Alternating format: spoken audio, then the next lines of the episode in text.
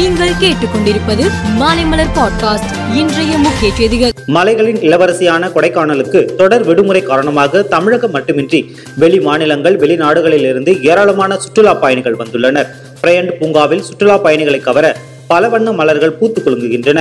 மேலும் நட்சத்திர ஏரியில் படகு சவாரி மற்றும் ஏரி சாலையில் சைக்கிள் குதிரை சவாரி செய்து சுற்றுலா பயணிகள் மகிழ்ச்சி அடைந்தனர். நீலகிரி மாவட்டத்தில் உள்ள சுற்றுலா மையங்களில் குன்னூர் சிம்ஸ் பூங்கா முக்கியத்துவம் பெற்றது.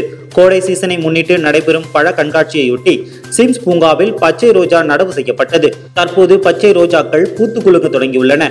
இவற்றை காணும் சுற்றுலா பயணிகள் மற்றும் பொதுமக்கள் ஆர்வமுடன் புகைப்படம் எடுத்து செல்கின்றனர். மனிதனை விண்வெளிக்கு அனுப்பும் ககன்யான் திட்டத்தின் சோதனை ஓட்டம் ஜூன் மாதம் நடைபெறும் என்று இஸ்ரோ தலைவர் எஸ். சோம்நாத் கூறியுள்ளார். பிரதமர் மோடியின் பாதுகாப்பு ஏற்பாடுகளை கண்காணிக்க டெல்லியிலிருந்து எஸ்பிஜி அதிகாரிகள் குழு ஐஜி சுரேஷ் ராஜ் புரோஹித் தலைமையில் கேரளா வந்தனர். தொடர்ந்து பிரதமரின் பாதுகாப்பு ஏற்பாடுகளை பெற்றுக்கொண்ட அவர்கள் பிரதமர் மோடி கேரளாவில் மேற்கொள்ளும் பயண விவரங்கள் நிகழ்ச்சி நிரல்கள் குறித்து ஆலோசனை நடத்தினர். காங்கிரஸ் முன்னாள் தலைவர் ராகுல் காந்தி சோம்பேறித்தனமாக அரசியல் நடத்துகிறார்.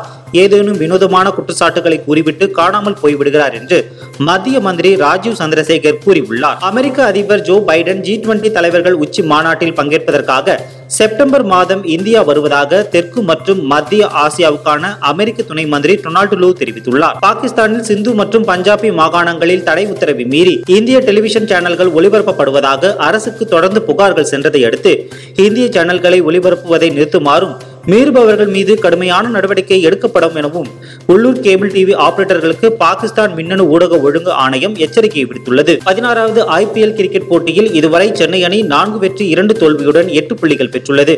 கொல்கத்தா அணி ஆறு ஆட்டங்களில் ஆடி இரண்டு வெற்றி நான்கு தோல்வி கண்டுள்ளது. இன்று நடைபெறும் போட்டியில் ஆதிக்கத்தை தொடர சென்னை அணியும் சரிவிலிருந்து மீண்டு வர கொல்கத்தா அணியும் மல்லுக்கட்டும் என்பதால் இந்த ஆட்டத்தில் விறுவிறுப்புக்கு குறைவு இருக்காது என்று எதிர்பார்க்கப்படுகிறது. மேலும் செய்திகளுக்கு மாலைமலர் பாட்காஸ்டை பாருங்கள்.